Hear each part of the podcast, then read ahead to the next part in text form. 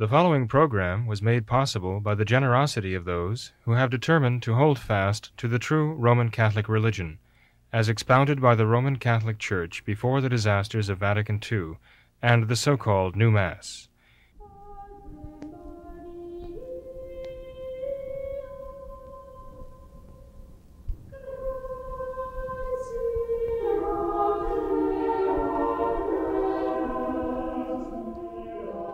Hello and welcome to What Catholics Believe. I am your host, Thomas Nagley, and with me tonight is Father William Jenkins. He's a member of the Society of St. Pius V, and he's also the pastor of Immaculate Conception Church right here in Norwood, Ohio. Hello, Father. How are you?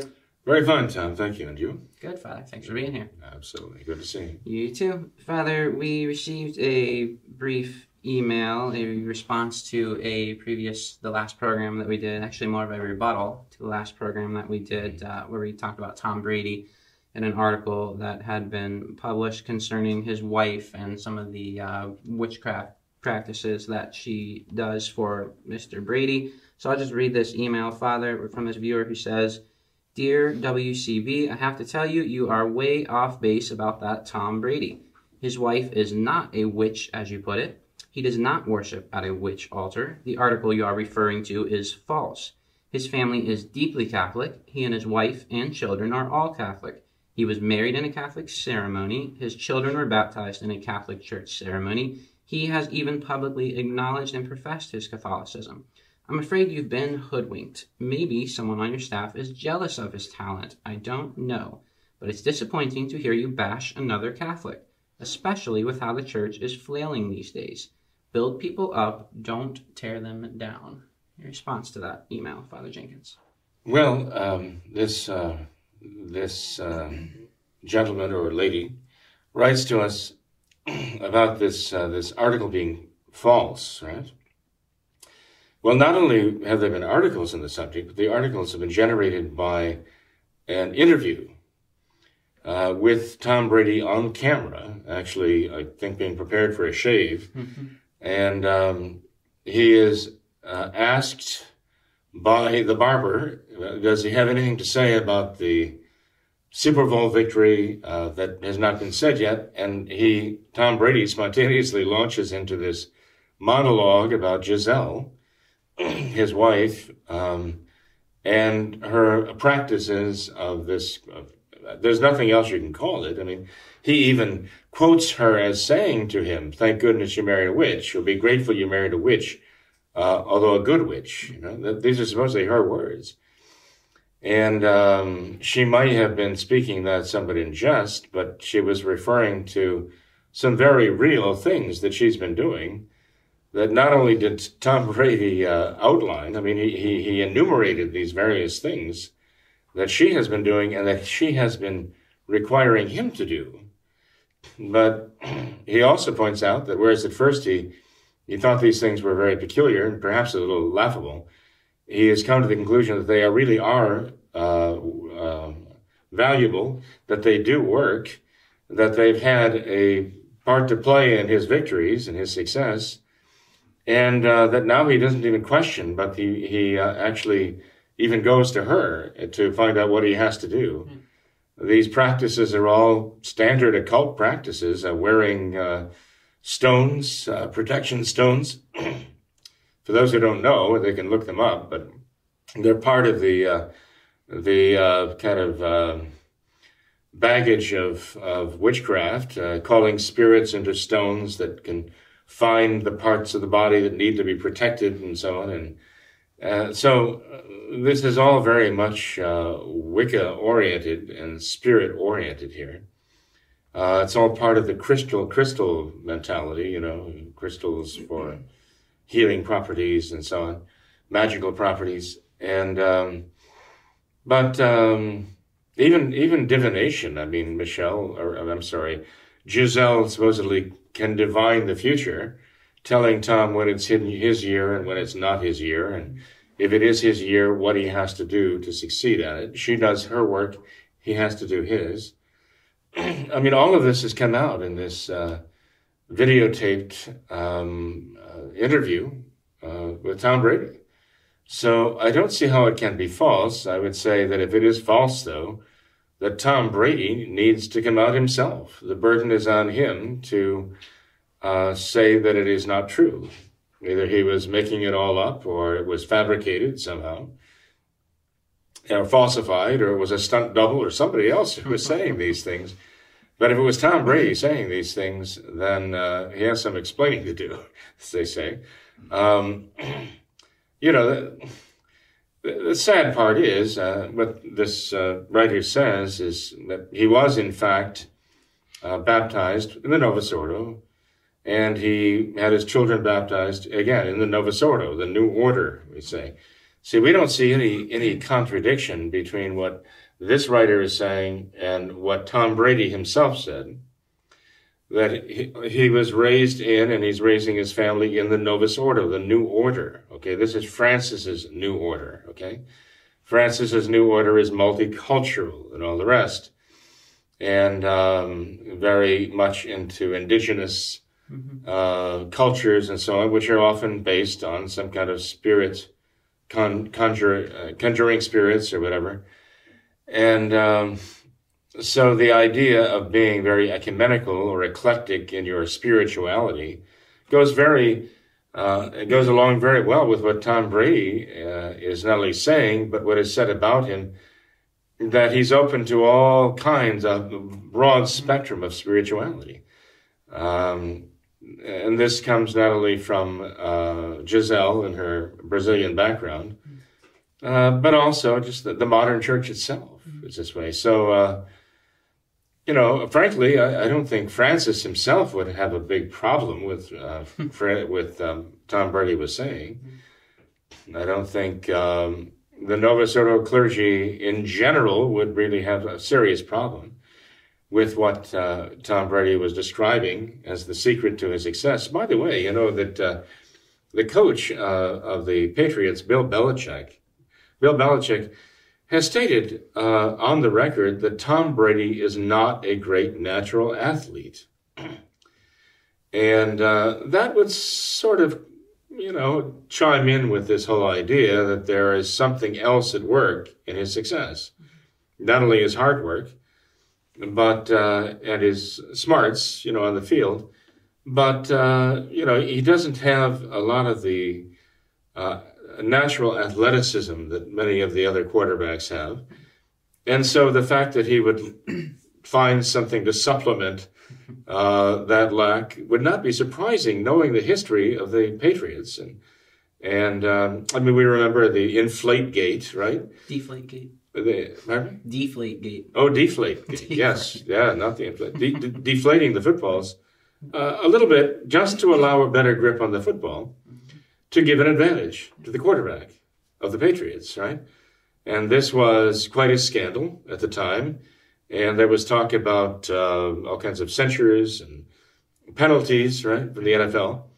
But it's not a, a, a spec- matter of speculation, it is a fact that uh, the Patriots were, not only did that, but they also were uh, eavesdropping on the on the uh, huddles of the other teams to get their their spy gate right. So mm-hmm. there's a consistent history of trying to get an unfair advantage here, right? And um, you know, I. I don't know. I think these things have been pretty well established that they are factual, sure. not just accusations. Okay. So, uh, you know, when I read this, I thought, well, this is another another aspect of wanting to win at all costs, unfortunately. Now, you know, you have a a, a quarterback, not only a quarterback, but but anybody who was very prominent in his field, right? Who was accused of using occult powers for his success. And I think most most people would reject that idea, would say, no, that's absolutely not, not true.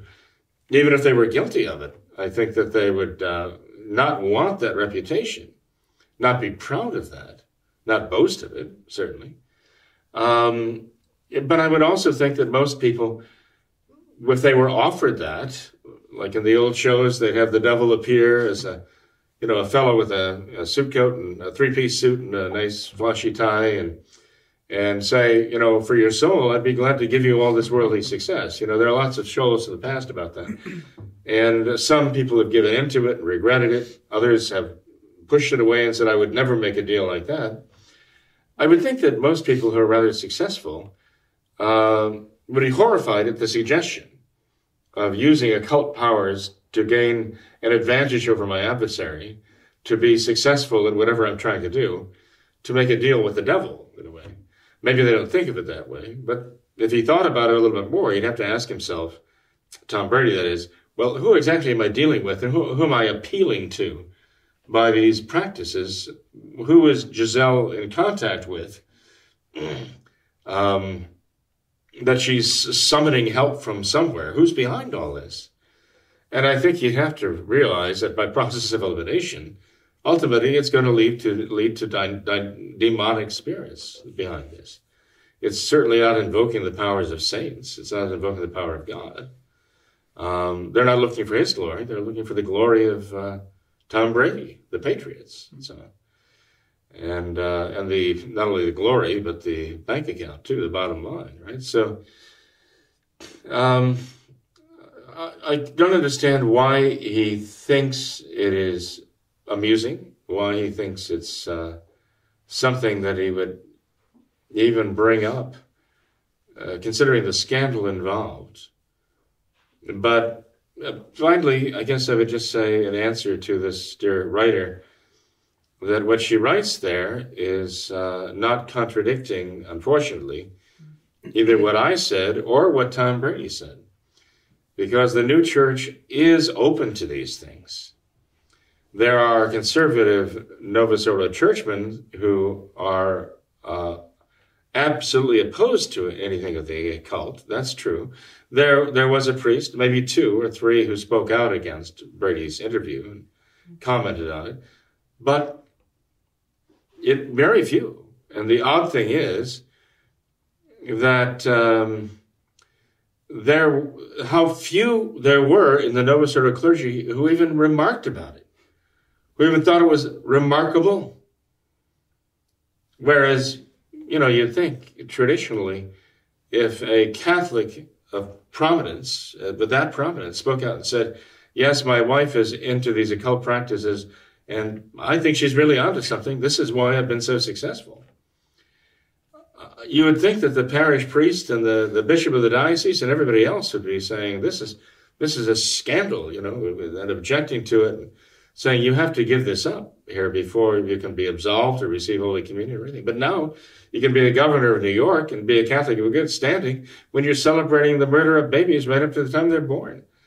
and they won't even excommunicate you for that. So their standards are very low. Well, not only are they low, they're abysmal. There are no standards, really. The only thing they condemn is Catholic tradition. The only thing they want to regulate, the only thing they want to um, basically annihilate, really, they, what they want to do, is Catholic tradition. But a man like Tom Brady, who is, as the writer says, so much in, involved in modern Catholicism, can say something like that and it's uh, yawner or it's fake news. Sure. But uh, if it's not true, then I think it's incumbent upon Mr. Brady and Mrs. Brady to uh, make it clear that uh, this was not this was not true, and people they don't want people believing uh, this that what Tom Brady said is the truth. Sure. Father, you know, you mentioned the, the ecumenical Novus Ordo, and I, I read an article just recently uh, from several years ago, another interview with Tom Brady, uh, where I believe the interviewer actually went to his house, and he commented that everywhere throughout Tom Brady's house there were a multitude of religious symbols in there. There were crucifixes, there were Bibles all over the place, but there were also menorahs and all these other symbols of, of all these different religions. And mm-hmm. the interviewer asked Tom Brady about that, and he said that he believes in everything. Mm-hmm. So he believes in all of these religions. He's a perfect um, ecumenist. He is a real Novus Ordo Catholic. Perfect. Yeah. Well, I rest my case. and uh, actually, this their writer's testimony uh, supports the case, doesn't undermine it, sure. doesn't contradict it. All right, well, Father, let's uh, move on from Tom Brady and go on to. I would ask people to pray for them, though. Yeah, could use it. You know, I- I just can't imagine being a member of the team or a booster of the team and find out that the quarterback is saying that this is the key to their success and being at peace with that. I mean, I, I read a statement by one of the um, one of the Patriots, you know, dismissing that and just saying it's, it's hard work and we go out there for the glory of God to use our God-given talents to glorify Him. and my thought was, well, you better talk to your quarterback and see. Yeah. You know, you and he are on the same team here. Sure. Uh, Father, I just sorry along those same lines. I just uh, recently heard heard a story about a I believe it was a quarterback coach who evaluated quarterbacks for the NFL draft, and he's been doing this for years and years. And over the course of his career, he's evaluated hundreds and hundreds of quarterbacks. He said out of all of those, Tom Brady that he evaluated, Tom Brady would be ranked very last on mm-hmm. that list in terms of mm-hmm. talent, skill, everything. He'd be ranked mm-hmm. very last out of all of these hundreds and hundreds of quarterbacks that he's evaluated, and just totally mystified. Well, as Gisele said, he should be thankful that he married a good a witch. good witch. Um, and there's reason to believe that that is a really is a key to his success. You know, something ironic about this. I don't want to belabor the whole point. Maybe you already have, but remember what happened when the the Rams played the Saints to determine mm-hmm. who would be playing the, the Patriots in the Super Bowl this year. Mm-hmm. Remember the play at the very end there when there was just a, a blatant pass interference on the part of the Rams against the Saints, right? Mm-hmm. And it cost the Saints, well, it probably cost the Saints the game and the trip to the Super Bowl. Mm-hmm. You know, you think, well, what could occult powers do for Tom Brady and the Saints? Well, it could knock a team like the Saints out of contention and set up the Patriots playing the Rams. Could that happen? Could happen. And you see, you watch the, the video of that play with the pass interference, non call. you really do wonder how could that not be called by a professional refer- football referee, you know? And I think there were two refs in the area, as a matter of fact. And could the uh, could occult powers actually affect that? They could. They could do that. And if that made the difference, and of all teams to be knocked out, the Saints, right? Uh, so there wasn't Tom Brady and the Patriots against Drew Brees and the Saints. And Drew Brees being a, a very decent man, I understand, and making no um, uh, no uh, secret of his faith, right, in God, and of Tom Brady's age, right, and experience. So a real challenger to Brady's dominance there. Um, yeah, it could happen. And maybe we saw some of this. Maybe we, even before Brady spoke up, maybe people all over the country saw the consequences of Gisele's incantations, and now Tom Brady repeating them in that play and the consequences of that play. I just found it very strange when I heard uh, Tom Brady speaking about this and looking at the history of who they were playing in the Super Bowl and how they got there. I and and the, the name of the team and all the rest. I, I just found it really peculiar. But anyway, Yeah. um, I suppose we could. There's probably a lot more that could be said, but probably shouldn't be right now. so. sure. Uh, I just ask our writer that I wouldn't want to say anything that was false, certainly, and I'd like to know the truth. Okay, I really would. If we have evidence of the, that what I've said here is not true, what Tom Brady said in the interview is not true, I'd like to know it very much. But I uh, think we, all of us, need to um, keep uh, both Tom and Michelle, uh, Tom and Gisele, in our prayers. Uh, so that they can repent if they're up to doing doing something nefarious, and uh, and save their souls. Sure. Well, Father, let's move on then to this email concerning Cardinal Francis Spellman. This viewer writes in and says that he's been following the recent events surrounding Cardinal McCarrick and his predecessor. He came across numerous accusations that Cardinal Francis Spellman was himself an active yet secret homosexual and possible sexual predator. It has even been claimed that it was largely Cardinal Spellman who taught then Bishop McCarrick how to rise to power in the church and successfully manipulate the church's administrative structure. So he cites some of the sources for that, and um, he, he asked Father, you know, that, that all of this information, all of these these claims uh, that Cardinal McCarrick, rather Cardinal Spellman, was himself a homosexual, even a sexual predator, and that he taught uh, Cardinal McCarrick the ropes in the, the Novus Ordo Church. All of this information, all these accusations can be rather alarming for traditional Catholics who think that, you know, Cardinal Spellman was essentially a good person, a good cardinal. So, what are your thoughts on this, Father? Is there any connection between Cardinal McCarrick and Cardinal Spellman? Well, I don't know, other than the fact that Cardinal Spellman ordained Theodore McCarrick mm. uh, in, 19, in 1958. Okay, the very year that Pope Pius XII died and John the 23rd uh, was elected, right? Uh, Cardinal Spellman ordained Theodore McCarrick. Now, did Cardinal Spellman know who Theodore McCarrick was, or was Theodore McCarrick the man he later became? Was he already that way uh, at his ordination? I don't know. Uh, remember, Vatican II is still lay in the future, and we know the corruption that set in with Vatican II. Uh, it was horrible. and there may well be, have been, and, and no doubt were men who had certain tendencies, who had them in check, but Vatican II turned them loose. Vatican II was like the Pandora's box. It was, like, it was not even the Pandora's box. It was like the Montini's box that was opened. and all of this evil came out of it. Right? And it's still, it's still coming out today. So, I mean, uh, is it possible that Cardinal Spellman himself was given to these evil things. It's it is possible, certainly. Who could say it wasn't? You know? It's not possible. Um, in fact, Randy Engels, uh, in her book "The Rite of Sodomy," he, he cites, cites that here. Yeah, that's uh, quite a, a, a, quite a sizable work.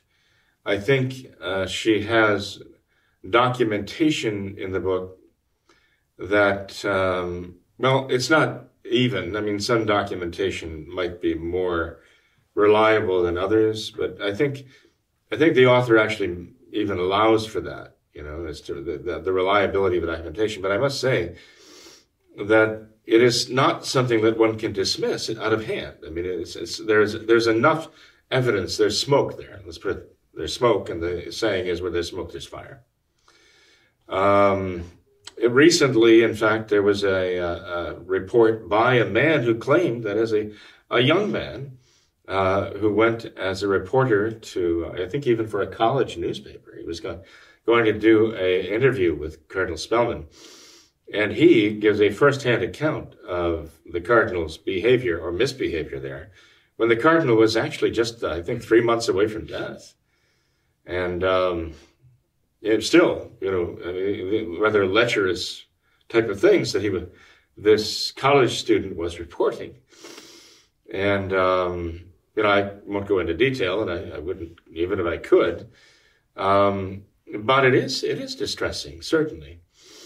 Um, um, you know, it, I don't, I don't know that Bishop Mendez was aware of these stories, uh, I guess there were some stories already back then about Cardinal Spellman. Uh, Bishop Mendez did not want to be consecrated by Cardinal Spellman.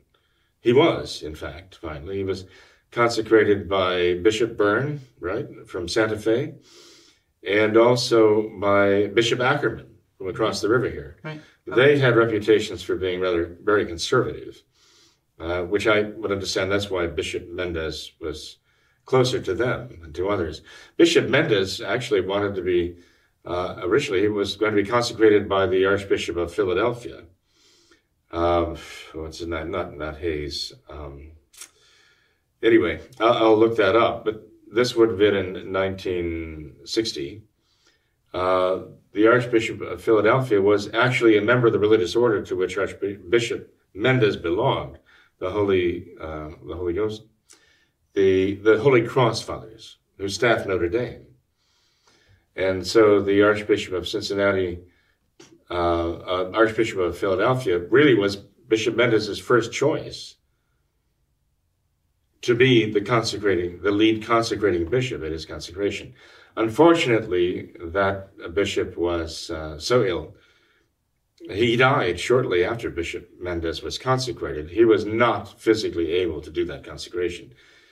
And so, um, unfortunately, you know, Cardinal Spellman was named, and uh, Bishop Mendez told us of his that that was not really his his will or his choice. He didn't go into detail, but he made it very clear he re- was not looking for Cardinal Spellman to be the one consecrating him. But Cardinal Spellman kind of took over in default of the ailing Archbishop of Philadelphia, whom uh, Bishop Mendez really wanted. So, um, but uh, you know, there are such stories uh, with regard to Cardinal Spellman. I, I, I just really don't know. Um, I, I would say this, though, that there certainly was a foundation for this evil.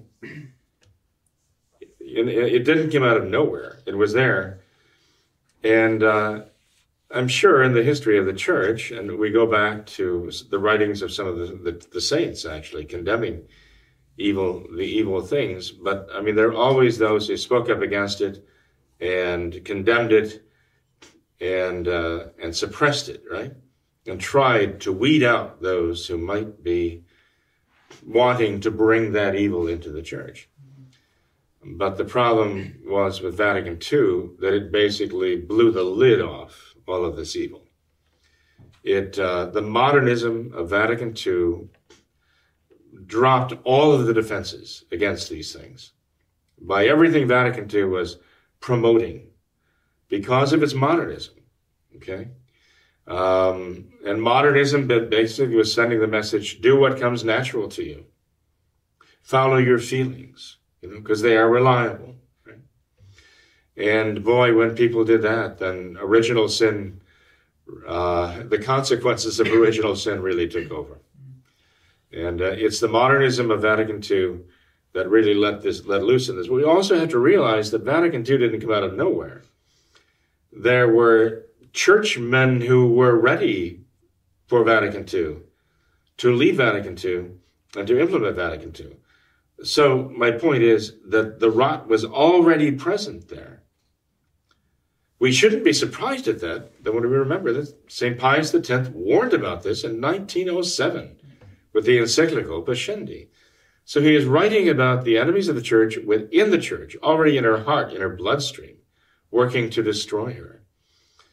And um, we remember the account of a cardinal congratulating Archbishop, uh, rather, Pope St. Pius X for his encyclical against modernism, as though St. Pius X had delivered a death blow to modernism.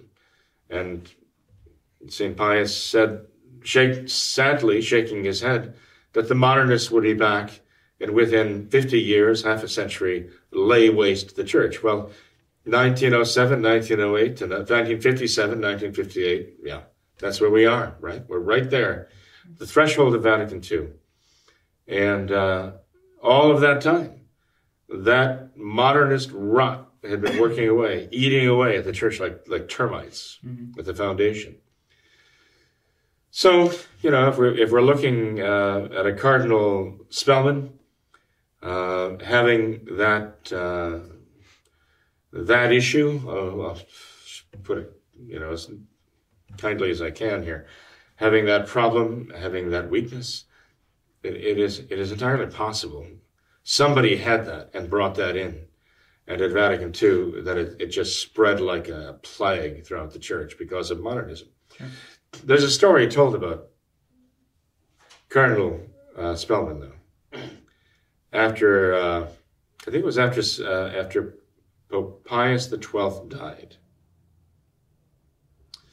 I don't think it was after the death of John the 23rd. I think it was after the death of Pope Pius XII. This supposedly happened. This was the story told about him because of the reputation he had for being a self promoter, that the uh, prophecy of Saint Malachi, right. okay, uh, described the next pope as the pastor et nauta, okay, a pastor or shepherd and seaman, Nauta, the sea man of the sea, right? So the story was that Cardinal Spellman rented a boat, filled it full of sheep, and traveled up and down the Tiber uh, to characterize himself as the man who was destined to be the next pope. Now, did Cardinal Spellman actually do that? No, of course not. I don't think he did that. But the point is, the story was going around because he had such a reputation for being self promoter. And, uh, you know, when you look at McCarrick, oh boy, he, he was the epitome, the apotheosis of the self promoter, um, with all of his perversions, you know. So, uh, this is, again, this corresponds to the character of the homosexual and it corresponds to the character of the modernist. You put them together and you've got a poison that is a hundred times more toxic than either one of them alone. You know, so um, this is this is a, a problem. Mm-hmm. I um, so I, I, guess I really can't answer the question yay or nay, but I just have to say, well, it, it's not out of the question that it could be so. Sure. And Father, talking about the modernists already being in the church, as uh, Pope St. Pius X said, you know, in the beginning of his encyclical, he, you know, in the early 1900s, he says that, you know, he's been fighting them for some time. You know, he first tried kindness towards them and, and all of this. So that would mean that even sometime before that encyclical, they would have already been in the church. So oh, even going back before that, so mm-hmm. uh, just the sheer amount of time right, that, that, that, they were in the church. Absolutely. But, Father, if uh, one final point on this, if these allegations against Cardinal Spellman are true, would that have any effect whatsoever on the validity or the Catholicity of the consecrations that he performed? No, no, no one has ever suggested that that I know of. Okay. okay. Um, no, no. Okay. Okay. There's no theological reason why one would, uh, not in terms of moral theology or, or sacramental theology. There's no traditional Catholic reason for use that using that to assail the validity of the consecrations okay. to, or ordinations. Okay. All right, Father, let's move on to another email. What are your thoughts on depictions of Jesus in films and art as a Caucasian man? Do Christian artists have an obligation to portray him with a Middle Eastern appearance as he would have looked like? Uh, no. No, we don't have uh, need to, to represent him according to a certain ethnic group or ethnicity. Remember, you know, we, we have the apparitions, for example, our Blessed Mother, right? And Our Lady appeared in various parts of the world in the course of the history, history of the church. And she has adopted pretty much steadily, I think, if you look at the various apparitions, the appearance and the, the, the, the facial features and the of the uh, even the patois. I mean, even the dialect of the local area. And, and so at at uh, Guadalupe, right, Our Lady appeared as basically one of the native uh, one of the native Indians there, one of the uh, indigenous people, as they like to see now. So Don uh, uh, their Juan Diego, right, saw there this maiden who appeared to him as one of his own people, right? And spoke to him in his own tongue. And uh, so it was with Bernadette, St. Bernadette. You know, when Our Lady said, uh, uh, I am the Immaculate Conception, she didn't say it in, in, in classic French or whatever, um, in l'Académie Française, uh, you know, French, she, she spoke in the, uh, the dialect that was prevalent at, uh, at Lourdes, you know. And uh, so through history, I think you'd find very much the same thing. And I, I, again, I always understood that to be a matter of Almighty God saying that that uh, as the Gospel says, and as the Epistle says, notably Saint Paul, that Christ is all to all, and uh, that the Church really is Catholic; it is for all mankind. Almost as though our Lord's and our Blessed Mother's ethnic um, background or origins were, were somehow sublimated or not the important thing. but that Christ is the Savior of all mankind, the only Savior there is, right? The only Redeemer of all mankind, the Savior of many. And uh, the Church is Catholic, and our Blessed Mother is indeed the Blessed Mother of all the faithful, regardless of their race or ethnic origin. So um, I think it is very Catholic, actually, to represent our Lord, um, to to represent us, whoever we may be. You know, we know there's the Black Madonna, and you know, I mean, Catholics can be as white as they get. I mean, let's face it, nobody's really white, uh, out and out white, right? Uh, and um, you know, you just have various shades of pink and and tan and brown and all that. And even the ones who are white, you know, uh, go through great lengths to turn tan. You know, they, they value their tans too. So, um, and sometimes the darker tan, the, the more successful they are. You know, so they're very health happy with that because it makes them look healthy. They think and more attractive. So it's kind of peculiar, you know, that uh, they find that a positive, a plus. You know, this is what they want to appear like. But um, the the point that I'm trying to make is that uh, uh, we, who are used to seeing our Lord portrayed as a Caucasian male, right on the cross, have no problem. We we find it actually the right thing that in uh, in Africa, you know, the Native uh, Americans and uh, those in the Orient, it would portray our Lord in such a way that he represented them on the cross with all of their uh, indigenous characteristics being very apparent. I find nothing wrong with that. I would find that very appropriate, necessary, and right sure. to do. Yeah. All right. Well, Father. Uh, I would still recognize my Lord on the cross. Mm-hmm. Sure. Father, uh, one perhaps we can end with, with this question. It's rather interesting topic to discuss, but here says, What are your thoughts on the growth of the Orthodox Church in Russia? In 1991, 31% of Russians were Orthodox, and today the number is 72%. What do you account for this growth, and how do you replicate that growth in the U.S.? Well, we don't. We don't want the Russian Orthodox Church to grow in the U.S. Why not? because it's a, it's not right. It's not it's not the true faith, right? Uh, the Russian Orthodox Church is a schismatic church broken away from the Catholic Church. Okay, uh, the Russian Orthodox Church seceded with the churches of the East and the Eastern Empire uh, in the year 8, 1054, one, 1054. And um, there's a long history then of uh, involving, to some extent, the churches of the East, the Orthodox churches, as they call themselves, returning to union with the Catholic Church in Rome. Some did and formed the uniate rites of the East, right? But uh, the Orthodox churches did not. They remain in schism from the Catholic Church. And so, I mean, we can't I, I, could not work for the proliferation of the Russian Orthodox Church mm-hmm. or any Orthodox Church here in the United States or anywhere else because I I uh, find them separated from the true traditional Catholic Church by some very serious obstacles, not only schism but now heresies against the faith as well. So I'm not sure why this individual would.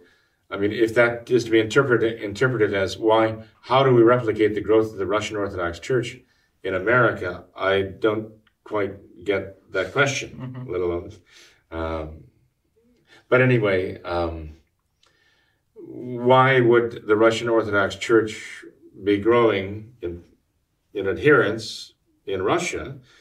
Well, I, th- I don't think that's really hard to understand. I think that uh, uh, with glasnost and perestroika and uh, the seeming collapse of the Soviet Empire, that the pressure was off, the militant atheism relaxed, right? And a number of those who held on to their belief in Christ, and no doubt, you know, many of those believing that this is the right thing, that this is true Christianity, I assume, you know, they have that understanding insofar as what they know, would resume, if they had left off, but would come back to the churches of the Russian Orthodox and resume practicing the Russian Orthodox Church, uh, faith, religion, whatever as you wish. But um, and that one could see that in the course of time, especially with uh, uh, Putin, right, with uh, Putin rather endorsing this and uh, being photographed practicing this, that this would give a certain cachet, as it were, now to um, for his admirers, and he has a lot of admirers in Russia, okay, and his followers. Um, to come out and to kind of be co-religionists with him. Um, I imagine there's a certain amount of uh, prestige to that. The the Russian Orthodox clergy, right, has been somewhat restored to uh, a position of honor within Russia now under Putin. Uh, the story is that, uh, of course, Putin is using that through ecumenical efforts with Rome and the Francis to increase Putin's own political power in Russia and to cement, as it were, his political position in Russia with the Russians themselves, and all for his political aggrandizement. I mean, there, there are many who do not trust him. I do not trust him myself. I, I, he's a he was a Soviet, Soviet operative. He was the head of the the KGB, actually the the Russian the uh, the uh, Stasi, the East German Stasi, which was very cruel and oppressive. I do not see this man as undergoing a great metanoia and a great conversion. I don't think he's out, he's made the altar call. I think he, he's just a political mm-hmm. operative of great shrewdness, right? But in any case, it's not a mystery to me to see the Russian Orthodox Church growing in in followers and numbers in Russia, considering the political situation in Russia right now. Okay. Um, how much of that is sincere practice of that religion, I, I, don't know. I tend to think that many of the rank and file Russian people are drawn to that because uh, there are only a handful of religions that are legal so to speak, in Russia, and not hampered, but the Russian Orthodox uh, religion is favored, no doubt, politically. And um, that gives it a certain advantage and a certain hold over the, the people there. Sure.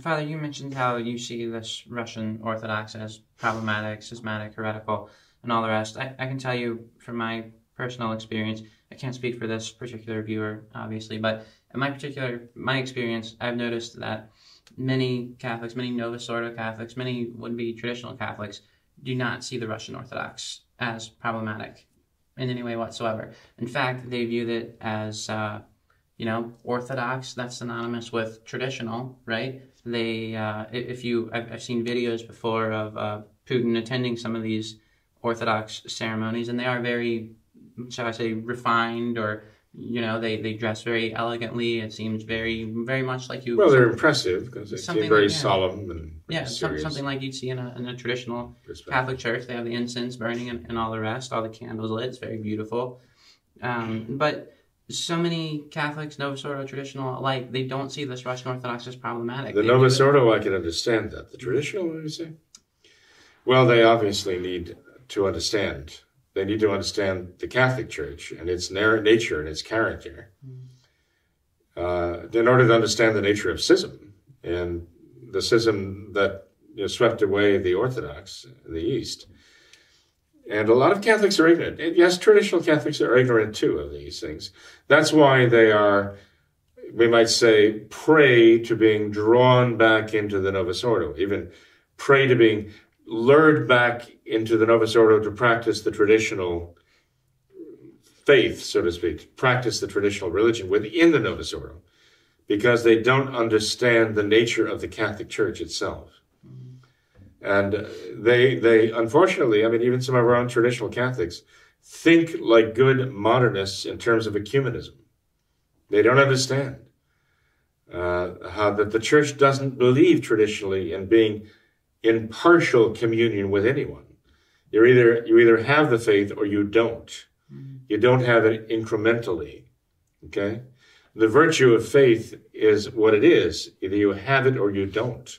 Okay, and um, and as far as the practice of the faith, the uh, we we can't talk like the Novus Ordo does in terms of being in partial communion with this group and in partial communion with that group, because this is the language of ecumenism, where everybody's kind of partially in communion with everybody else because we share certain things in common. But being in communion means that you can actually give them Holy Communion at your communion rail. Of course, it's done away with the communion rail, so it doesn't count. They've done away with communion too, actually, and they they just have wafers now. And that's the way they treat the the host. Mm-hmm. But um, but there is a weakness there. You're right, and I, I guess I shouldn't be surprised. I, I'm I'm not surprised to hear you say that there are traditional Catholics who would fall into that category. You think, well, the Orthodox, yeah, they must be okay. Schismatic, well, does it really matter? the answer is, oh, yes, it matters, whether you're Catholic or not. Mm-hmm. It matters. But uh, this is thinking more like the Novus Ordo than a traditional Catholic. Um, to say, as you as you might, that some traditional Catholics think that way, I would have no problem in accepting that as the truth. Mm-hmm. To say that many or most I would be loath to think that's true, but I'll tell you, if it is true, I need to know, and all traditional, real traditional priests need to know so that they can remedy the problem. Sure. It's a matter of ecclesiology and the very concept of what the church is. Mm-hmm. And if that's what the issue is, and they're poorly, they have poor foundation in understanding that. Sure. Yeah, they're they're on their way to modernism, and we have to try to prevent that from happening. We have to save them from that. One argument that I've heard in favor of the Russian Orthodox is that they have this great devotion to Our Blessed Lady, and she would not uh, she would not lead them into heresy. She would not allow them to uh, yeah. to, to stay in this heretical state. We're, we're told that uh, Islam has a you know exalts Our Lady too.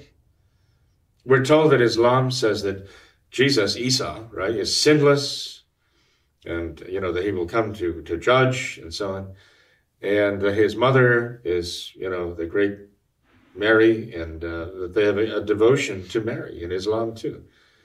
But I don't hear any of them saying, well, that means that, of course, Mary would not let them fall into error, so Islam must be okay. I don't know anybody who would say that, among traditional Catholics anyway. I mean, there might be some Novus Ordo ecumenists, modernists who would say that. But, uh, but it's false, it's, it's wrong thinking. You know, the fact that they have a devotion to Our Lady gives us hope that we can, through Our Lady's uh, good graces, bring them back into the church. But they, it doesn't change the fact that they are schismatics. And they have rejected truths of faith that uh, we know are, are actually dogmas and uh, doctrines of our faith. One must believe or be her- heretical. Mm-hmm. So they have uh, fallen into heresy. Sure. I mean, the, Ask a Russian Orthodox if he or she believes in the immac- Immaculate Conception of the Blessed Mother, they'd say no. They reject that. And uh, how is that devotion to Our Lady? Sure. So even that is undermined by their schism. Right. So no, I, I certainly don't want to promote uh, the Russian Orthodox Church here in America. I want to promote the traditional Catholic faith, and I want to enable people to understand they have to flee from the Novus Ordo like the Israelites fleeing Egypt.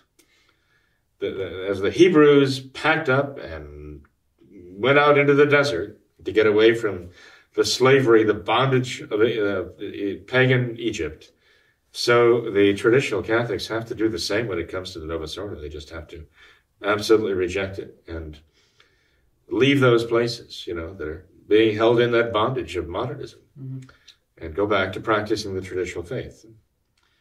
Father, a related point in this discussion is you know how at Fatima Our Lady said that Russia will spread her errors.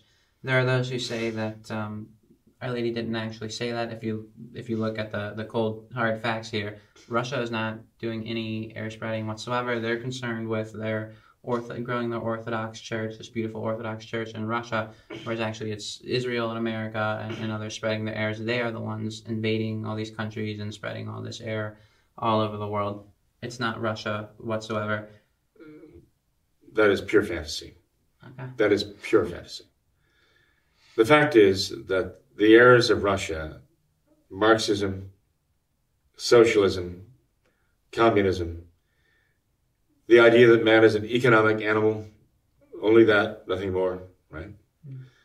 Um, the state is God. This is liberalism, progressivism, and this is uh, the message of the progressivists and liberalists and liberals, and it, it has been emanated from Russia from the time of the Bolshevik Revolution. This has been the constant message pumped out by the propaganda organs, right, of uh, the Communist Party. Um, and and so it is. I mean, this this is what we're dealing with everywhere right now. Um, one one can deny it all he wants, but the very concept of what a human being is, right? I mean, how do you go? How do you go? How do you? Let me put it this way: How do you get to a Supreme Court of the United States of America in 1973, presuming to define what is human and what is potentially human, and decide that the baby in the womb is only potentially human? I mean, what court in Soviet Russia had gone? that far to say this whole class of, of what are identifiably human beings, right? Um, this is human life here, does not have the status of being human and therefore is subject to being slaughtered by the millions, okay? But this whole mentality goes back to the eras of Marx, Lenin, Stalin, and so on. Stalin wasn't much of a thinker. He was more of a an operator, okay? But Lenin was a theoretician. And he's the man who made Marxism what it was in Russia. Okay, he translated it into the Russian mind and and gave it legs, as it were. And um, and these these false ideas are all in that philosophy. They're all contained in German that philosophy, and we're watching all of these errors unfold. No, Our Lady, what I said, what Our Lady said at Fatima was exactly, exactly what happened. Russia spread her errors throughout the world. And now the fact that we see them throughout the world uh, is is the fulfillment of that prophecy. It's not it's not an argument against the fact that now these errors are everywhere. It's not Russia. I'm sorry that uh, they're ignoring reality there. Mm-hmm. And Father, this is only speculation, but uh, how ironic would it be if you know, as Our Lady said, that Russia would spread her errors? How ironic would it be is if we see that kind of come full circle, where uh, you know, we have this this uh, enormous growth of the, the Russian Orthodox Church, and so many people are drawn to that because of whatever reasons, like you mentioned, and um, and all that. So there's just this exploding growth of this Russian Orthodox Church. How ironic would it be if if people are leaving the Novus Ordo, leaving these other religions because they, they they're not finding them traditional enough, and they're looking for something traditional, something Orthodox and they end up in this Russian Orthodox Church. And could that be another chapter? Well, John, that is the height of irony, actually. Really diabolical irony. That's a very good point. You know, the, the Orthodox churches broke away. Well, they did in 1054 because of what they conceived as their superior culture. They looked upon the Latins as being backwards and rather barbaric, okay, primitives. Remember, Rome was the center of the Roman Empire. Uh, first, you had the kings, then you had the republic, and then you had the empire, right? And for all those years, like a thousand years, you had the empire of Rome, and uh, it was uh, centered for about a thousand years right there in Rome itself. When Constantine became the em- emperor, he was beginning to share the empire with Licinius, who was going to uh, govern the empire in the east. Licinius, however, continued to persecute the church. Um, after Constantine gave the church a certain legal liberty and made the church legitimate in the West, Licinius continued to persecute the church. And inevitably was going to come to blows between Constantine and Licinius. And Constantine found it necessary to make war against Licinius, defeat him. And after that, he would not share the empire with other, like a second empire, emperor or Caesars. Uh, he determined to govern the entire empire, empire himself. And to that end, he moved the capital from Rome to Constantinople, a city which he basically created uh, for himself and named after himself, the city of Constantine. And Rome became kind of a backwater. It was abandoned. It lost the prestige, the military might, the financial uh, wealth, and all the rest. The cultural center of, of the empire moved to Constantinople, and Rome began to suffer the consequences. And the power of Rome, the empire, which had kept all of the barbaric nations at bay, you know, along the, the, the borders of the empire, talking about building a wall, right? Uh, suddenly that power was weakened, and the barbarians saw the opportunity now to surge back in. And so you have the history that um, after Constantine moved the capital of, of uh, the empire to Constantinople, you begin to see it at, at first trickles and then torrents of barbaric tribes pouring into the empire, attacking, bringing their ships down the rivers and attacking the villages of of the empire. And uh, who did people turn to? Well, actually, the, the only real power, uh, only real uh, authority that had enough prestige to affect anything was the Pope. He would not go to Constantinople because he was the successor of Peter. Peter was the Bishop of Rome. And it was in his worldly best interests from a thousand points of view to go with the emperor. But the church was not a department of state. It was a, you know, the institution established by Jesus Christ, our Lord, by God himself here on earth. And so the Pope was riveted to Rome. And so he remained there throughout all of this. And, and really, it was the, the papal power that saved Europe and formed what were to become the Christian nations out of those barbarian peoples. Uh, and the Pope didn't send armies against the barbarians, he sent monks, he sent missionaries, right? And a great force for the conversion of the barbarians was the Catholic wives, because they married Catholic wives as their queens, because they saw something wonderful in them, right? And these women were a very powerful force for bringing their barbaric husband kings into the Catholic faith.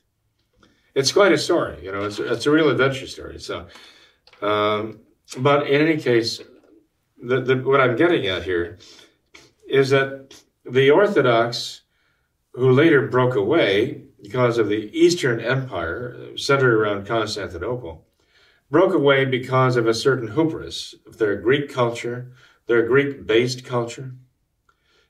And uh, they found that to be so superior that it was demeaning and degrading for them to be answerable to Rome. Remember, there were patriarchal sees that were very ancient. Uh, and sees, I mean, cities, right, where there were bishops and metropolitans. We had um, not only Rome, which was Peter's see, where he died as a martyr, but we also had Alexandria, St. Mark, and we had, uh, and there was Peter's influence there. But this was the Mark who had accompanied Peter, right? So St. Mark established the see of Alexandria, the great lear- city of learning, uh, kind of the university town of, of northern Africa, right? of, of the, the, the Mediterranean world at that time. And Antioch, very ancient see. Peter had been bishop there for seven years before he was in Rome. And Jerusalem. You had these great patriarchal sees that were centers of the faith. And then Constantinople came along, founded, uh, you know, after all of these others. But Constantinople was constantly bucking for um, uh, superiority. It, it, it, didn't want to be, because it was the city of the emperor, and the the court chaplain of the emperor was a bishop. I mean, he also thought in terms of this is the imperial city. I'm the bishop of the imperial city of the emperor, and and he uh, he wanted that that uh, that power and that prestige, and so Constantinople you know, saw itself as surpassing Jerusalem, Antioch, Alexandria, and then bucking against Rome too for the primacy. And uh, Rome wasn't giving. So finally, they just went into schism. Mm-hmm. And uh, it's it's ironic that uh, the year was 1054, and in the year 1071, uh, we're talking about just 17 years later, the Battle of Manzikert, the Osmans who became the Ottomans, right? The Osmans, the, the Seljuk Turks shredded the, the army of the Emperor of Constantinople in the field of battle. And suddenly the emperor found himself appealing to Rome for help now. Okay? We know the story about that, okay? And Gregory VII wanted to help. He desperately wanted to help. But the emperor of the West was being very bad. And so poor Gregory had to deal with him.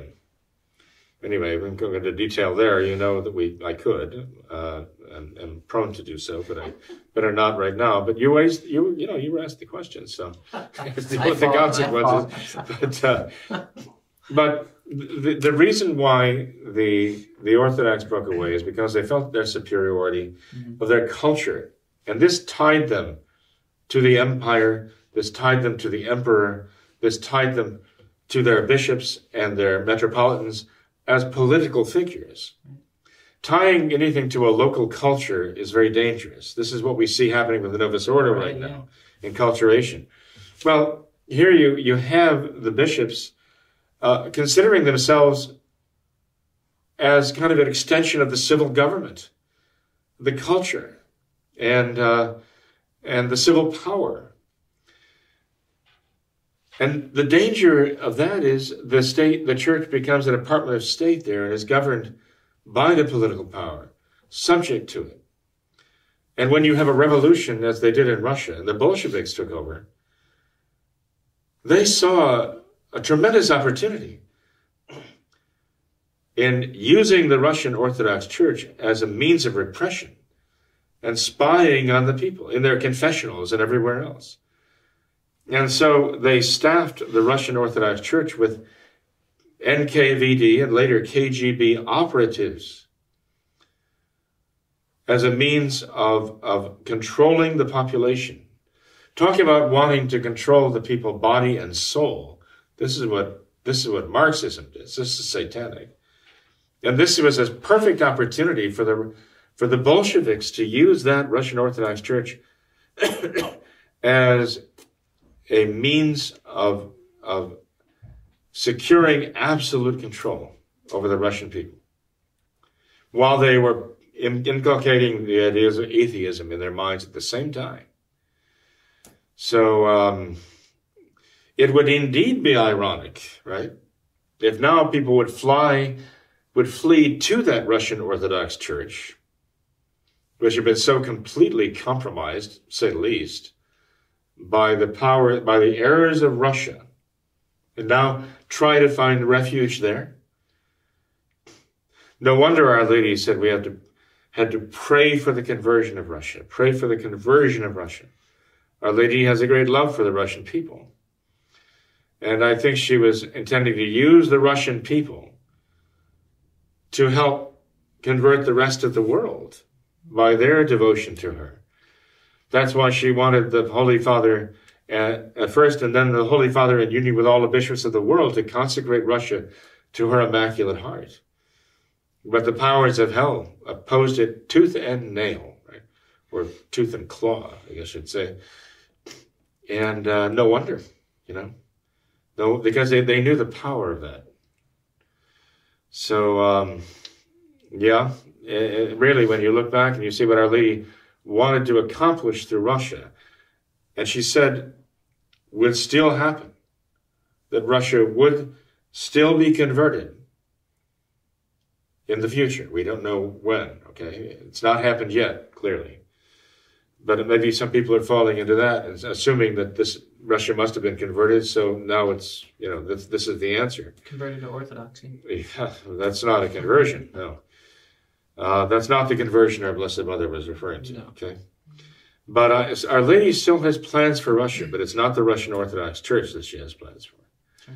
It's to save Russia from that, from that a church that has completely um, sold itself to the power of the state, and that was the whole reason for its its creation in the first place. Orthodoxy and its schism, right? Our Lady still has great plans for that, but it won't be. Uh, salvation through the Orthodox Church, it will be salvation from the Orthodox Church and whatever everything it stood for in aligning itself, aligning itself with the civil power, which put itself squarely in the power of the Bolsheviks. Father, real quickly, just in Oh dear, closing. that's always dangerous. That's dangerous. And in closing, what, what can the what practical steps can the average everyday traditional Catholic take to assist with Our Lady's plans to assist with the conversion of Russia? Certainly consecrate themselves to the Immaculate Heart of Mary, as Our Lady requested at Fatima, as our Lord requested through Our Lady at Fatima, right? And uh, and to pray the Rosary daily, practice Our Lady's virtues, okay, all of the above, and uh, you know appeal appeal that Our Lady's promise be realized. We have a beautiful prayer uh, to our Blessed Mother, praying for the triumph of Mary's Immaculate Heart. And uh, we have to ask. She said that in the end, her Immaculate Heart will triumph, but we have to pray for that. Uh, we have to pray for it um, the sense that not we, that we think it can happen. It can't happen unless we help Our Lady make it happen, because she doesn't need us to make it happen. But there are conditions under which it will be fulfilled when it is fulfilled, and that will be people will be earnestly begging God for it and preparing themselves for it. And when we pray that prayer for the triumph of Mary's Immaculate Heart, we are opening our hearts to receive the graces that God is trying to give us, but there are obstacles we're putting in the way. And when we pray for something, we're removing those obstacles and opening the way for those graces to come. So we need to pray that prayer for the triumph of Mary's Immaculate Heart and consecrate ourselves to our Immaculate Heart and show that we're sincere by our prayers, especially the Rosary. Receiving our Lord in Holy Communion to the extent that we can, of course, in the five first Friday, uh, first Saturdays of the month. Uh, meditating on the Passion of our Lord, praying the five decades of the Rosary during that at that day too, specifically for that intention and for that purpose. So, Tom, those are the those are the basic basic things Yeah. that the rank and file Catholic, the true foot soldier of the Church, should do Sure, in order to uh, beg heaven for that great grace. Father, thanks for being here tonight. God bless you. You're welcome, Tom. Thank you. God bless you too, and God bless all of our listeners too. Definitely. Thanks to all our viewers for watching this episode of What Catholics Believe. Until next time, we ask that you all remember the words of Our Lady of Fatima to consecrate yourselves and your families to the Immaculate Heart of Mary and to pray and do penance. Thank you, and God bless you.